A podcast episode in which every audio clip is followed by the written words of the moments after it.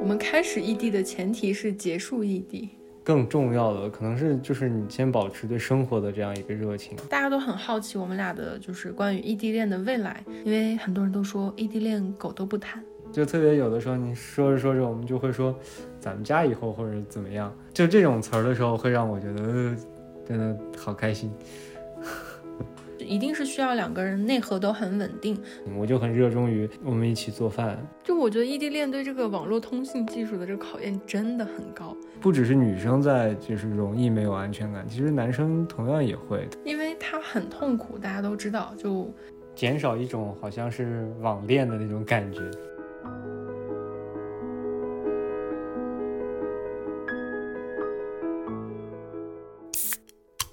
Hello，大家好，好久不见，这里是声音版大宁。那这一期播客呢，其实还是跟莫老师，就是我男朋友，我们俩一块儿去聊关于异地恋的。呃，我的上一段感情跟这一段都是异地恋，然后刚好莫老师呢，他也是一个之前应该是都是在异地恋的这个过程中度过的，所以我们俩对于异地恋这件事情，应该是也有一定的发言权跟一定的经验吧。然后再结合我们俩。此时此刻就这一段异地恋的这种感情，我觉得我们俩可以就是聊一下大部分普通情侣会面对异地恋的一些问题吧。那跟大家先简单的聊一下我们俩的情况吧。我们俩其实是一个在北京，然后一个在西北，就是青海，所以我们俩的这个距离还是蛮远的。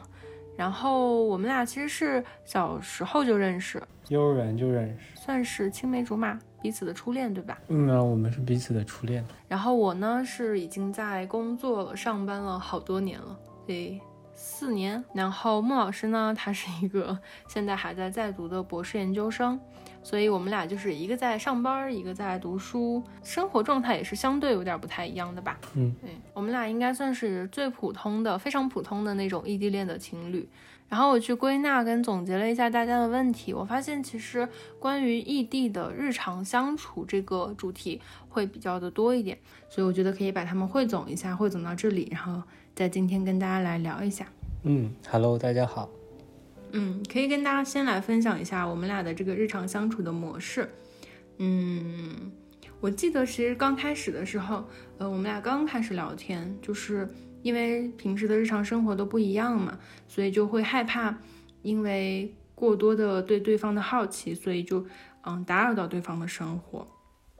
然后我我记得我们俩当时就有呃稍微去，应该是我先问的吧，我就先问了一下你的这个整个生活的一个时间表，嗯，也就是我想要知道你每天的每一个时间段都在干啥。然后如果跟我聊天的话，我不希望我是去。打扰到你正常的一个学习生活的，所以我就想要说能够了解一下你的时间表，然后把我的这个 交流的时间合理的安置进去。那个时候我第一次跟你说的时候呢，就是把我每天的日程安排告诉你，然后时间呢也很固定，每天好像就是像上学一样。几点到几点？大概在做什么事儿？基本上不会有别的。对，我记得你给我列了一个时间表，就几点到几点干嘛干嘛，就好像那种课程表一样，很规律。比方说早上在，呃，看论文、写论文；下午在做实验，然后晚上在处理一些数据啊，或者怎么样。然后吃饭啊、运动啊，包括周末，其实也是这样一个日程。嗯，基本上就是很很无聊吧。我不知道是不是因为你这种很规律的这个生活作息，也就是间接的或者说直接的影响到了我们的后来的这个交流的时间啊、频率呀，以及这个舒适的状态。嗯，我每次跟你去聊天的时候，嗯，都能得到你很好的回应，就并不是那种呃一定要秒回，而是说你你都会认真的去跟我去聊天，而不是敷衍呀，或者是嗯草草了事就这样子。那个时候其实就有一种共识，嗯，也好像并没有在意说要秒回这件事儿，嗯，一般都是我们要有什么事儿的时候，就会跟对方提前说我要去做什么什么了，然后就只是这样，好像像报备啊，或者是告诉对方一下就 OK 了，然后也不会担心你会在这期间找我，然后我没有回你，怎么怎么样，包括到这个习惯好像一直持续到现在，嗯，就是。前段时间你过生日给我做偷着做生日礼物的时候，也是你每次就要告诉我，你说你要去干嘛，然后我就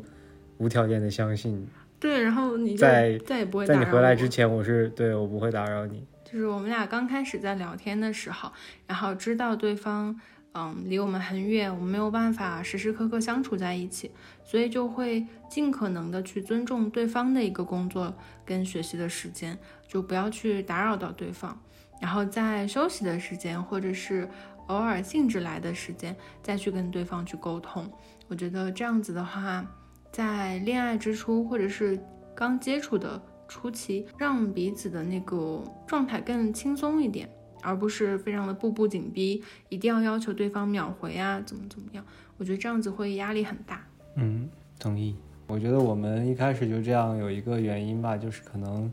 一开始接触的时候就，反正我就很珍惜能跟你说每一句话的机会。我们可能不像有些情侣，呃，就之前也聊过嘛，说异地是一个被迫的一个选择，没有人会主动的去嗯选择不在一起，然后分分居两地。但是我们一开始联系到的时候就就已经是这样了，所以对，就已经是异地。对已经是异地了，所以我们好像没有更多的去矫情什么秒回啊什么的。那个时候对我来而言，就是每天能跟你分享生活，然后能跟你聊天就已经很不容易了啊。所以可能在这样一个前提下，就也没有那么多更高的要求吧。而且我感觉我们当时就是每一次我们俩说话啊，或者是嗯跟对方发消息的时候，我都会斟酌好久。就是甚至我都是会在旁边，就是先找备忘录里面，然后先打好这一段话，然后就是遣词造句上也要稍微斟酌一下，然后我才会发给你。看合不合得不得体是吗？对，就是我当时会觉得，嗯，每一段想要跟你说的话，我都就好像对想要它有点分量，就这种感觉，所以我都会认真的去跟你说，然后认真的去跟你交流。所以那段时间，我会觉得原来跟别人认认真真的就是通过文字沟通、文字交流是有很大的魔力的，就是。我们现代人很多都很习惯于说那种网络的俏皮话了嘛，就是对对对，用很多的流行语呀、语气词啊，就是你不会好好再说话了。但是我刚跟你说话那段时间，我就发现我就是完全摒弃掉了这些，然后就真的是认认真真的在表达自己的情绪。我我记得我我记得当时刚开始聊天的时候，你跟我说过，好像说过一段这样的话，就是类似这样对意思。你说现在的，好像你比较反感，还是就是你不太喜欢这种用嗯，网络的这种俏皮的话，还有类似的这种网络用语。然后碰巧很多我也看不懂，然后所以我们我们俩就很默契的、很认真的在沟通吧，我觉得是。嗯，而，且有的时候一开始的时候会让我觉得，我们不管是在某些话题上呀，或者是某一件事儿上，就不只是那种很浮于表面的在聊天吧，嗯，反正很长一段时间，我觉得是一种思想上的交流，就是通过这个对话聊天，让我觉得我去了解你这个人，还有你就是经历的一些事情。嗯，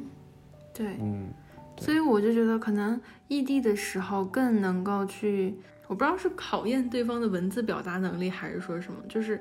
或者说是表达情绪的能力吧。嗯，不管是你用语言，还是用文字，还是说视频的方式，你怎么样去能够清晰的去表达出自己的情绪，以及对对方的感受，我觉得是很重要的。在异地的情况下，我们没有办法真实的拥抱到彼此，没有办法感知到对方那种很很真实的，就是立体的那种情绪，就更多的都是一些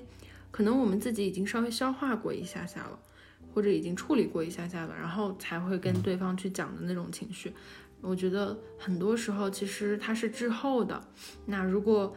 嗯大家都允许这种滞后，然后就慢慢慢慢的，可能跟对方沟通的那个情况就会变得有一点不是很真实，或者说是不是那么的嗯及时，然后就会让对方感觉到好像慢慢的没什么可聊的了。我会我会有这样子的感觉。对，就是我觉得一定要跟对方及时的去表达好当下的情绪，如果没有当下那种很真实的反馈的话，你就会习惯性的对对方去掩饰、掩盖，然后慢慢的就是像滚雪球一样，不再太想要去跟对方沟通了。嗯，我觉得这个表达情绪、表达感情，其实是两个人相处，特别是异地相处里面很重要的一个一点吧。而且一开始的时候我就跟你说，我说你要习惯于我直接的对你表达我的思念和喜欢。我这句话记得特别清楚，因为呃小的时候，其实我们可能也是因为呃问题在于我，就是当时我真的不会去表达有很多事情。然后其实特别是异地，你越藏在心里，你如果有嗯不高兴的事情，然后你依然装作没事儿。或者是你其实你很很在意他，但是你有些男生啊，或者是碍于那种面子啊，或者种种吧，然后不说出来，造成的误会，其实等我们长大了以后再回去想的时候，会有很多遗憾吧。所以我觉得想到什么，然后直接的说出来。如果他真的很在乎你的话，其实他会很认真的去听你的每一种声音的嘛。嗯，我也觉得是这样子，而且我觉得我们俩已经有过一次这样子的教训了，就是因为我们俩小时候那那段感情的分开，就是因为当时我们也处于一个异地的状态，你有没有发现？嗯，在当时那个距离里面就已经很远了。对，就是当在我们当时的认知里面就觉得哇，好远啊！虽然在一个城市，但是就是不同的学校，然后你在住宿，然后我是。就是走读嘛，这样子一个状态。然后我们当时还没有怎么沟通，也可能是因为当时这个通讯不怎么发达，外部归因一下。但是你 想，当时也有手机，对，也有手机，也有可能没有办法视频，但是，嗯，但是相较于现在的话，我们如果是我记得当时 QQ 二零零七还是二零零九嘛，就是那种，然后。其实我现在回想起来，从当时发的一些文字呀什么的，并不能想象到对方的心情是怎么样的。就是可能你也不会说，然后但是会，你当时会说一些我现在能看懂的话，但是在当时我看起来就是一句比较文艺的话。但其实，因为后来我知道，就是你当时表达某一句话的时候，其实是内心已经很难过呀，或者怎么样。你真的很给我面子，你 怎么了？我说的都是一些什么非主流的青春疼痛文学。我那，但是我当时在当时的我看起来就是很文艺，但是我从里面不太能挖掘到你想表达的含义，然后你也不会说，就是没说人话。对对，然后所以就是你也不说，然后我也不会问，然后时间久了，其实问题就积累了，到最后就是。甚至到最后怎么为什么分手，我其实到后来很多年我都不知道。说如果搁到现在的这种沟通方式上的话，其实很多问题就根本不存在。我觉得就是可能一两句话就能说清楚。对啊。所以异地的时候相处的这种沟通、沟通表达其实很重要。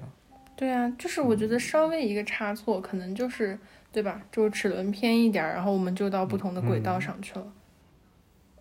而且我觉得很多人可能会觉得说自己表达能力差，或者是怎么样。但是我现在看来，其实最重要一点就是真诚，其实就就就已经能解决很多的事情。你今天你就是不高兴了，你因为他做了一件事情，你不开心了，你没有必要藏着掖着，然后你就其实说出来，用一个正确的方式说出来，而不是那种。呃，发怒啊，或者是怎么样？啊，对对对对对对对，对，对方能能感受到你的状态，然后他如果很在意的话，他同样会用真诚的方式去跟你沟通，对，真诚的方式去沟通，嗯，他也不会选择逃避啊，或者是推脱呀之类的。嗯，这个是理想状态下，我觉得，如果本身个人确实性格会有一些逃避的问题的话，那也不排除，但是，嗯。真诚大部分情况下还是蛮蛮管用的，我觉得。然后真诚的近义词就是真实，就是你要真实的去表达你自己的心情。就比如说今天，我就是虽然我有加班，然后我也有就是生理期很难受，然后我今天其实我也。不想提起精神来录这个播客了。但是怎么说呢，就是心里有一种责任跟使命感驱使着我，然后我总觉得我还是得录，然后我就跟你说了，那要不还是对吧，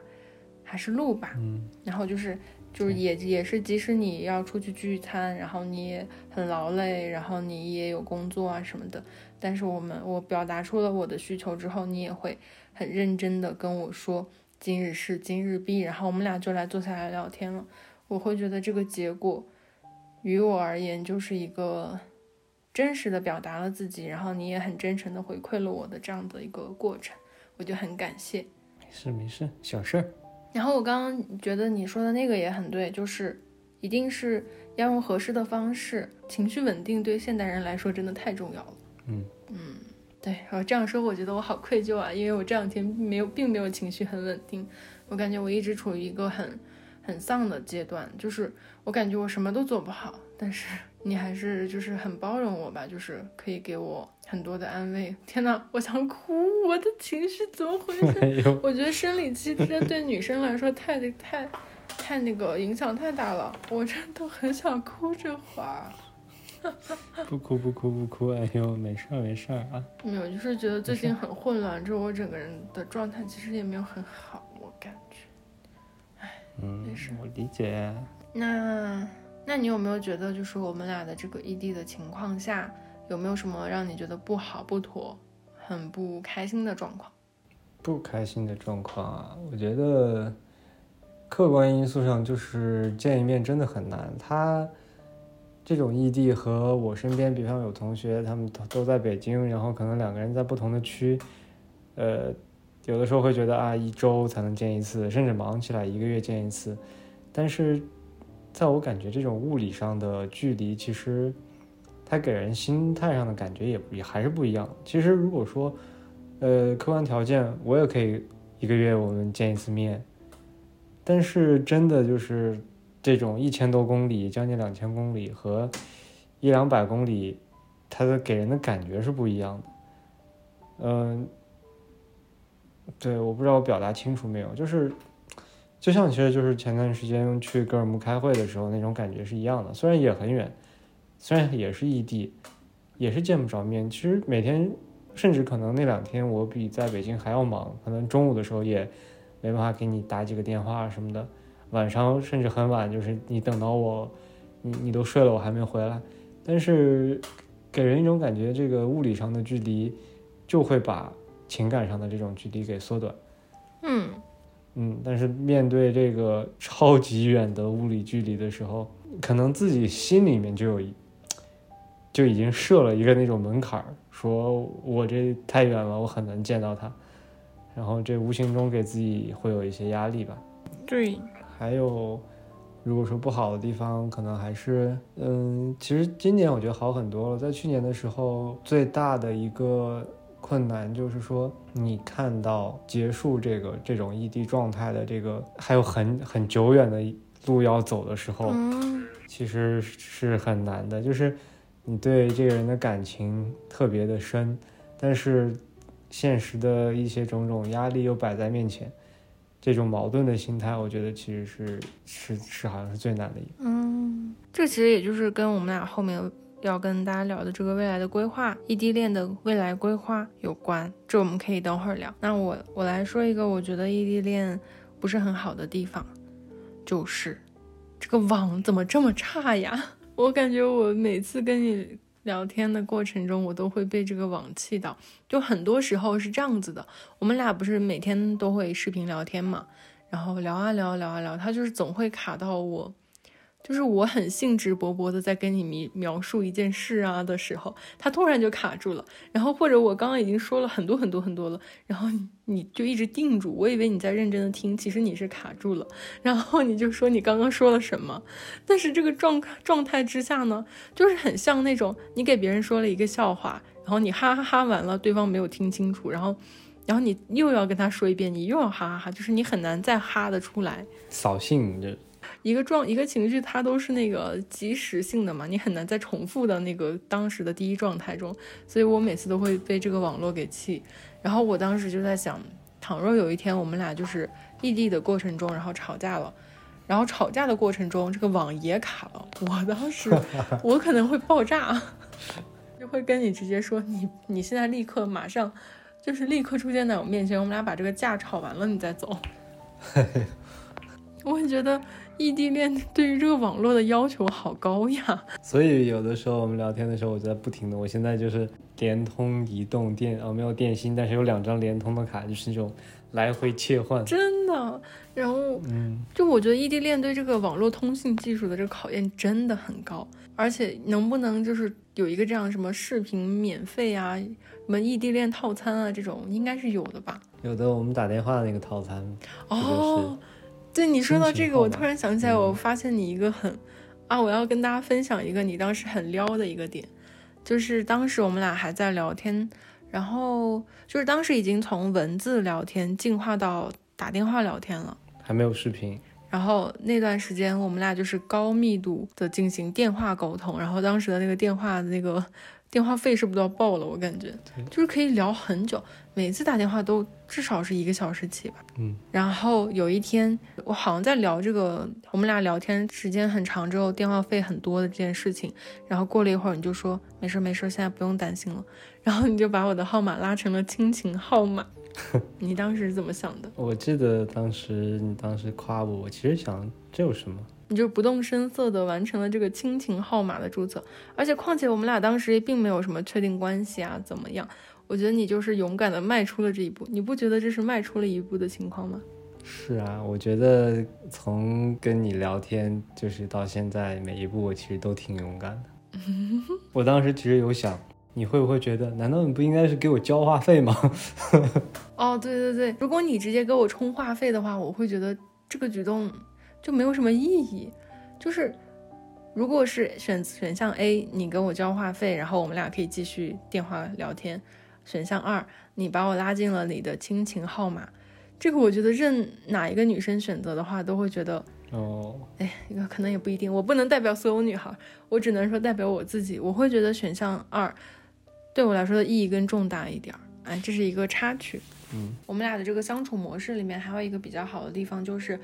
何时何地，只要情况合适，我们俩就会开着视频，嗯，开着视频，然后干各自的事情。但是你能感觉到屏幕对方的人正在陪伴着你，这对异地恋来说是一个很很有效的缓解寂寞的方式。如果在条件允许的情况下，这种其实是可以缩短一下物理上的这种距离吧，我觉得。然后会让彼此的生活并没有那么陌生。就比方说我们，尤其是刚开始你对我这边环境啊，我也没有就是回去过，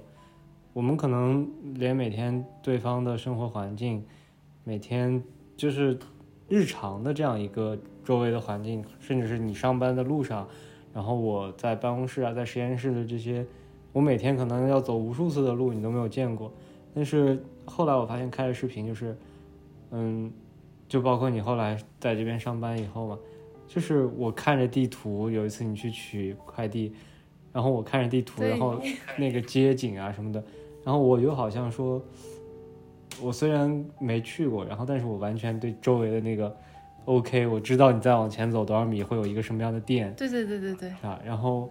嗯、对，然后就是我带你在我的寝室，然后就是每一个从每一个视角，从我进门是看到的样子是怎么样的，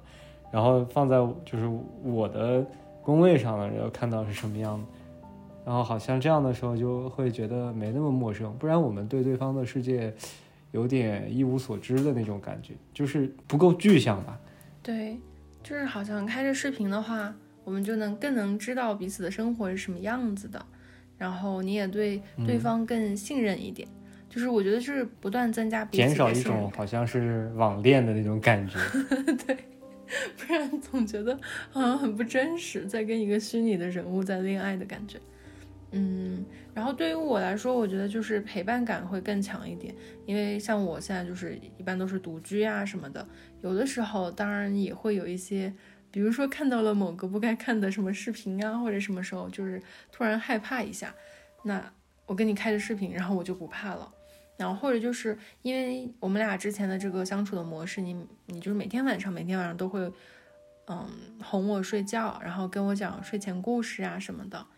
然后那段时间我会发现我的睡眠的质量啊状态都很好，包括到现在。然后你的声音现在已经变成了我的催眠神器。原来的时候，之前那段时间是每天晚上给你，比方说读一篇文章啊，或者是怎么读一读一本书啊，或者读诗，那样你会睡着。现在就是我正常说话然后你就睡，你就困了。我也有的时候我觉得事儿还没说完，就是有的时候突然想到一个事儿，想给你分享一下，表达一下，还没说完，然后就发现眼睛已经闭上了，有的时候也很。哎，但是我要在这边加一句，我发现大家都是在晚上听我们俩的播客，他们 我感觉就大家都说我们俩的声音都很催眠呀。哎，要考虑一下还当不当穆老师？声音真的太太容易催人睡觉。嗯，还有一项很很好的事情就是我们俩决定一起去写三年日记，所以就是在每天晚上的时候，对吧？一定会抽出一个时间，可能有点晚了也没有关系，然后我们俩就一起开着视频，然后一起写当天的日记。嗯，就觉得是一个还蛮好的，就是也也快坚持了一年了，对吧？嗯，也快，或者一起补。之前的日记，对 对，或者一起补，就比如说我们俩出去旅游啊，就是见面的时候，因为那三年日记本很厚，两个人就没有带，但是回去的时候也是会坐在这个视频面前，然后一天一天的翻着日历，翻着照片，然后再一起去比，再一起去补那天的日记。嗯，我觉得就是两个人一起去做一项需要对方一起去完成的事的时候，那种异地恋的孤单啊。然后不信任啊，或者是各种各样的负面情绪就会被，嗯，就会被驱除。对，我觉得这个日记这个事情啊，真的挺那个，怎么说呢？是一个很解决异地中间苦恼的一个很很重要的一个事儿。有时候我在想啊，就是说，要是今天我们俩吵架了，但是这个日记你写的时候，其实你避不开这个人，就是其实。我我从小之前也有一段时间也记过日记，可能就是记了很多东西。但是写这个三年日记的时候，就是你无论如何，今天这怎么着也要提到对方，嗯，对吧？然后所以就是，嗯，有时候我想，虽然我们没有说在某一天吵架了要写这个日记，但是我就在想，要是有一天真吵架了，那你写日记的时候，就是你无论如何，你哪怕在日记里说对方的坏话，你还是要写的，对。今天这一笔我就记这儿了。对，所以很难说，嗯，这样的话很难让这个另一半就是从你的生活里被忽略啊，或者怎么样。嗯，比如说会突然抽，哎，那一天，比如说几月几号那一天，我们俩同时都记了点啥，然后互相读一下。就可能虽然我们俩见不着面，然后也都异地，但是突然两个人一起就回顾到一起都降临到了。特殊的某一天的时候，那个感觉会让我觉得很很不错，就是两个人一起回顾那一天到底发生了啥，你是怎么想的，我是怎么想的，就是拥有了两个视角，就会其实会让我觉得我们俩的感情正在一步一步的更加的牢固。对，本来怎么说呢，就是两个人异地的话，是在用更深厚的感情去抵抗这种不能见面的这种不确定不确定性啊。我们好像就是想尽了一切办法，对，来加深这种确定性吧。对，来加深彼此的连接。那我再想一想，还有什么要聊的啊？可以来聊聊，就是大家都问的一些问题吧。我感觉有很多人都很好奇，大家都很好奇我们俩的，就是关于异地恋的未来、未来规划的这种话题。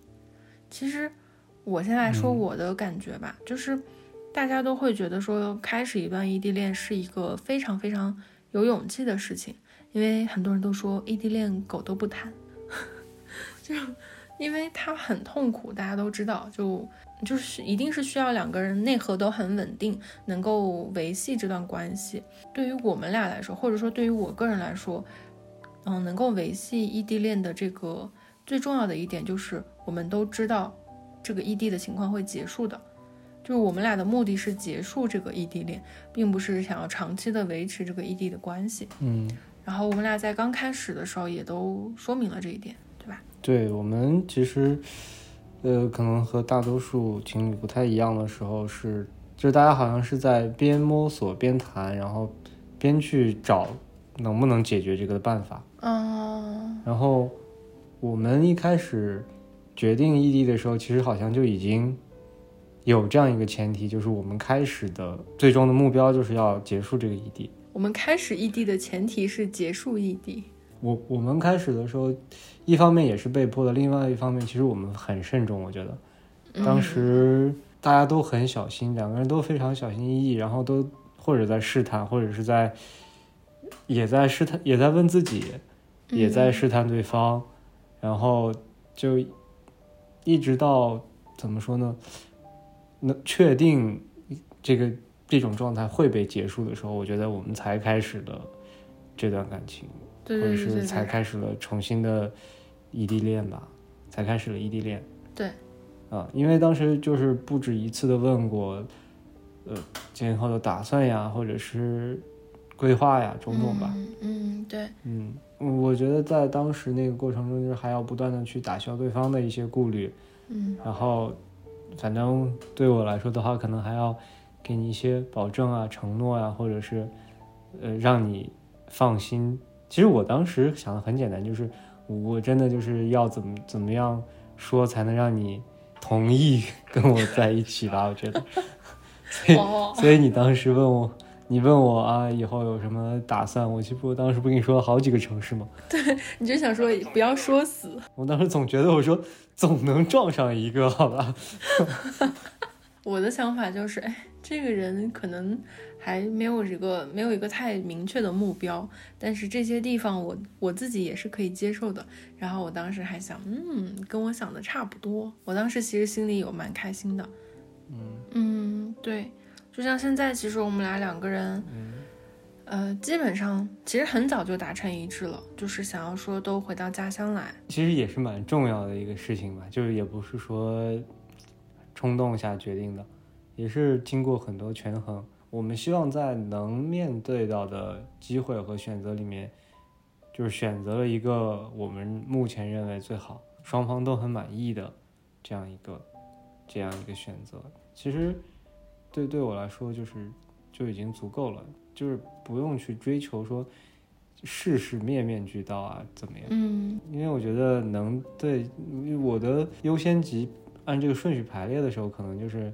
你就是排在第一，然后。综合的这样一个结果，就去达到自己满意的就可以了。嗯，然后于是乎我们俩就决定说，嗯，在同一个城市，然后我们俩先在同一个城市一起工作了，然后再决定之后的事情。对，嗯，我觉得这就是一个维系异地恋的一个最重要的一个东西，它就是共同的目标。如果有共同的目标，两个人可以一起朝着这个目标同时迈步的话，同时向前走，那就可以一直走下去。这个就是我认为的，啊，就是对于每一段异地恋的最大的矛盾的解法，就是你们有共同的目标，那所有的问题都不是问题，对，就可以结束掉这种很不确定的状态，回归到一种两个人可以手拉着手每天下班，然后可以去逛菜市场、逛超市、回家做饭这种很妥帖、平淡且真实的幸福里。反正。这反正是站在我们两个人的角度的话，认为这这是我们的选择。可能会有，呃，别的朋友会觉得，呃，事业或者是其他的东西会排在第一，然后两个人异地，嗯嗯，婚姻呀，甚至都还可以。但是可能每个人选择不一样的，我觉得。对，反正我不行，我不能接受异地婚姻。我也是。嗯，异地恋的话就倒还好，异地婚姻的话，我会觉得它是一个无止境的一个黑洞。对，我不知道为什么要，你都异地了，为什么要婚姻呢？可是你都婚姻了，为什么要异地？那还有一些，哎，还有一个问题就是，之前一个朋友给男生留的，问男生的，就是他说：“大您好，请问异地恋男生会想听女生每天发生的事情吗？男生的分享欲是不是没有女生那么强呢？”那还有一个问题就是。异地恋的时候，女生做什么或者说什么能让男生感觉到幸福呀？希望能听到莫老师从男生角度的看法。嗯，站在我的角度，我觉得男生会希希望听，就是如果这就是这个他很喜欢这个女生的话，那他发生的一切他都想听。嗯，而且这个我觉得和异不异地其实没有多大关系，就就哪怕你们生活在一起，然后甚至已经结婚了，除非你们是同事，甚至是在。同一个办公室这样的同事，你才能知道对方每天发生的事情。不然的话，嗯，也是每天我们回到家可能会交流今天发生了什么，对吧？然后我今天遇到了什么样的人，什么样的事儿，哪些事儿让我开心了或者不开心了。那其实异地的时候，我们俩现在沟通的其实差不多也是这些事情。对，因为因为大多数人就是嗯，大家做的事情是不一样的，那其实就是一个信息的交换啊、交流这样子。嗯然后男生的分享欲，嗯，其实我好像还是挺强的。我就我觉得这可能是跟个人喜好或者是个人的习惯。嗯对，像我的话，我可能甚至就是每天吃什么，每顿饭我我都会拍给你看一下。对，那也许有对有有的朋友可能会觉得没有这个必要啊什么，嗯，还是看想与不想吧。嗯，或者其实我觉得分享欲这个东西它是可以去培养的，就是对，你可以告诉对方你想要让他跟你分享什么样。就如果对方是那种完全没有想要去分享东西的这样子的人的，他性格就是这样子的话，那我觉得你可以主动一点去跟对方说，那能不能你啊明天或者是之后吃午饭的时候给我拍拍呀，我想要看到你吃啥，这样子的话也可以给我一个吃饭的想法，毕竟我也不知道每天要吃什么。对，你要表达出来，你想要参与他的生活，并且也想让他参与你的生活的这样的意愿，然后把这个意愿告诉给他。嗯如果他真的喜欢你，并且在乎你的话，他也会做出改变。嗯，最后就是你说的，嗯，异地的时候女生做什么能够让男生呃感到幸福？我觉得可能不只是女生做什么，包括男生做什么也也很重要吧。就是很重要的一点就是让对方感觉到有一种被坚定选择的感觉，还有。不只是女生在就是容易没有安全感，其实男生同样也会，特别是他特别，就是他一个人他越在乎你的时候，他可能就会越患得患失。嗯，对，会患得患失，然后可能，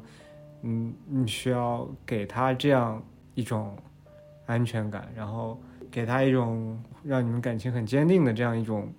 支持，我觉得其实就够了，并没有说一定要做很多很多事情，有的时候可能真的就是一句话的事儿。哦，我我突然想到一个，就是就是上一次我们俩见面的时候，我不是跟你说，就是这边开了一家新的日料，然后一直等着你，嗯，对对然后你当时就很开心。是的，就是你会怎么说呢？让人感觉到你很特别吧？我我跟你说，这个这个这家日料，我就是想吃好久了，但是我一定要等你回来才跟你一块儿吃，然后你是不是就很开心？然后你就会觉得我有在惦念着你。还有，我觉得可能就是当对方，反正你每次跟我很认真的说未来的时候，就是让我有一种我被你规划进了你今后的生活和未来的时候，会让我觉得很幸福。我也是，我超级是的。就特别有的时候，你说着说着，我们就会说咱们家以后或者怎么样，然后就是这种就这种词儿的时候，会让我觉得、呃、真的好开心。就是咱们家，我们俩，对我们家，对你每次说这种话的时候，就会让我有一种，就是你潜意识里已经觉得我们以后肯定会生活在一起，嗯，然后就是这样很自然的表达的时候，我觉得就很幸福。所以是不是那种爱意都是很，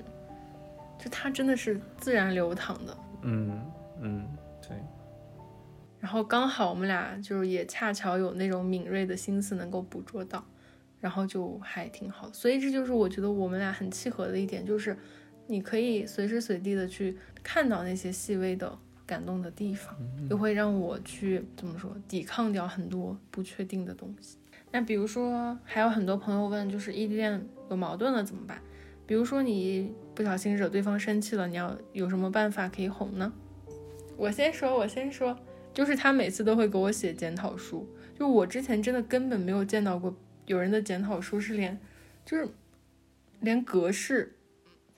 连措辞都有落款，就是那个东西他写的太过于规整了，因为我每次看到的时候，我就会忍不住笑出来，真的太搞笑了。因为我很真诚啊。反正就是很可爱，我会觉得你那么用用心的去排版，然后那么用心的遣词造句，然后把起因、经过、结果，然后以及一些那个弥补的措施什么的都写得很好。然后我就会还觉得你还挺在乎的。对于之后，我也发现你在经过时间的检验之后，你对这个忏悔书或者保证书内的内容都是很严格的执行了，我就会更加信任你一点。我我觉得你哄我的方式就是写忏悔书，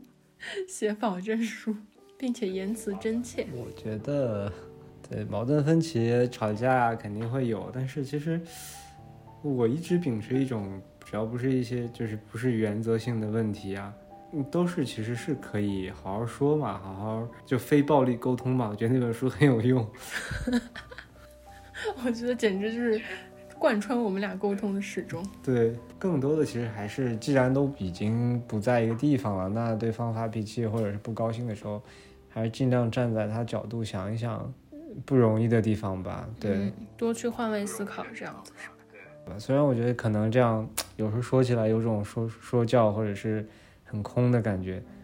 但其实真的是你心疼他的时候，哎，就是我觉得嗯没有什么就不能退让的吧。嗯，就已经我每次有时候会觉得，哎，已经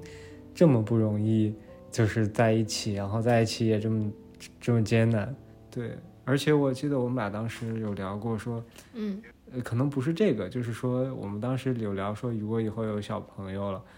我们肯定不会跟他说说啊，你你这样犯错了，然后爸爸妈妈，你再这样，爸爸妈妈不爱你了，或者怎么样。我觉得这个无论大人也好，小孩也好，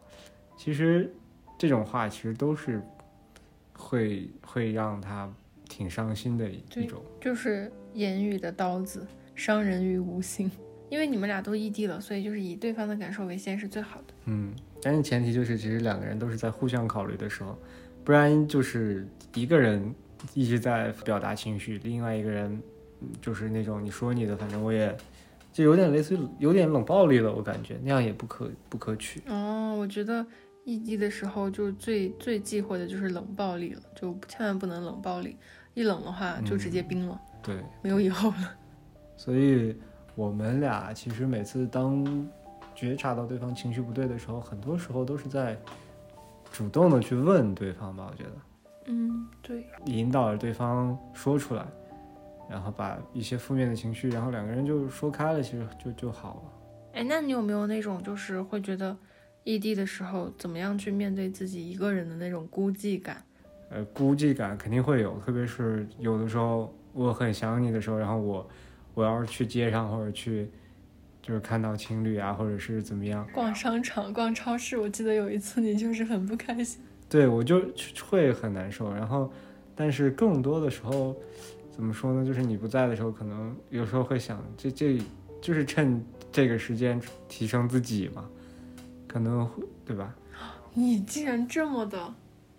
你真的这样想了吗？有的时候会这样想，就是脑子转过弯来的时候会这样想。哦，我要提升自己。你若盛开，清风自来。嗯，也不是，就是我是会觉得，那你现在也不在身边，我就把我自己做的事情做好。所以我基本上，尤其是有的时候，如果你很忙的时候，我也会保证我自己有事儿干。哦，对对对，这个我也是。就是我觉得异地恋的这个状态下，有一个很好的，就是我们俩都会就潜意识的去督促对方。因为如果你在忙的时候，我一定会让自己也处于一个很就是在状态的那个过程中。如果我在很闲或者是躺平的时候，我就会心里于心有愧，我就会觉得我男朋友现在正在忙呢，我也要忙，好胜心不知道怎么回事。怎么保持生活的同频呢？或者说是怎么保持生活的同频，并且怎么保持对彼此的热情？我我可以先讲讲，我觉得是靠那种。两个人去培养同一个爱好，或者干同一件事儿，比如说，我之前跟你说每周六的小宁有约，然后我们去看电影，然后看完电影之后就有很多话聊，嗯，然后我们俩也会期待说下一次电影，然后认真的去选一下片啊什么的，有的时候是你选，有的时候是我选，然后我们俩就会认真的去讨论一下要看什么电影，然后。嗯，或者说我看到了一本书，然后里面一段话很有感触，然后我也会分享给你。就像你说的，就是你要保持自己的分享欲，然后如果对方能 get 到的话，你们俩就真的就处在一个频道上。嗯，共同的去做一些事情，对这个确实。如果你们还像刚刚所说的那种有那种共同的目标，两个人步调一致，那也是一种生活上的同频。嗯，同频可能我比较认可你刚才说的，其实就是那样子。呃，但是这个保持热情，我觉得更重要的可能是就是你先保持对生活的这样一个热情，在这个基础上，其实你很自然而然的会，只要你喜欢这个人，对他的热情就会一直在。对哦，对，因为我我觉得我们俩其实都是挺热爱生活的，不管是自己弄吃的呀，或者是嗯，甚至是打扫房间呀，或者是怎么样，就是有一些。看起来对，可能有些人看起来会比较无聊或者枯燥的一些事情，但是放在我们两个人身上，它就变成了对彼此的这样一个热情。我就很热衷于我们一起做饭，然后或者是我自己做饭，然后发给你，然后聊天呀，就是以后啊，如果这个我要给你做什么什么，对，然后我们俩还说还要做一个家庭菜单，然后以后我们就点菜。对，所以我觉得这个的基础就是。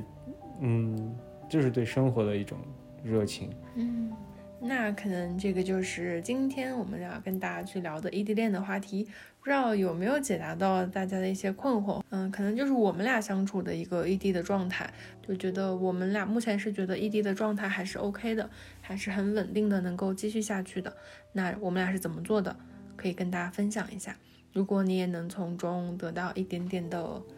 一点点的小小的经验，那就是再好不过了。嗯，希望异地的有情人终成眷属吧。对，希望大家都可以终成眷属，都可以尽早的结束异地，真实的拥抱到对方。好的，那就感谢大家的收听，拜拜。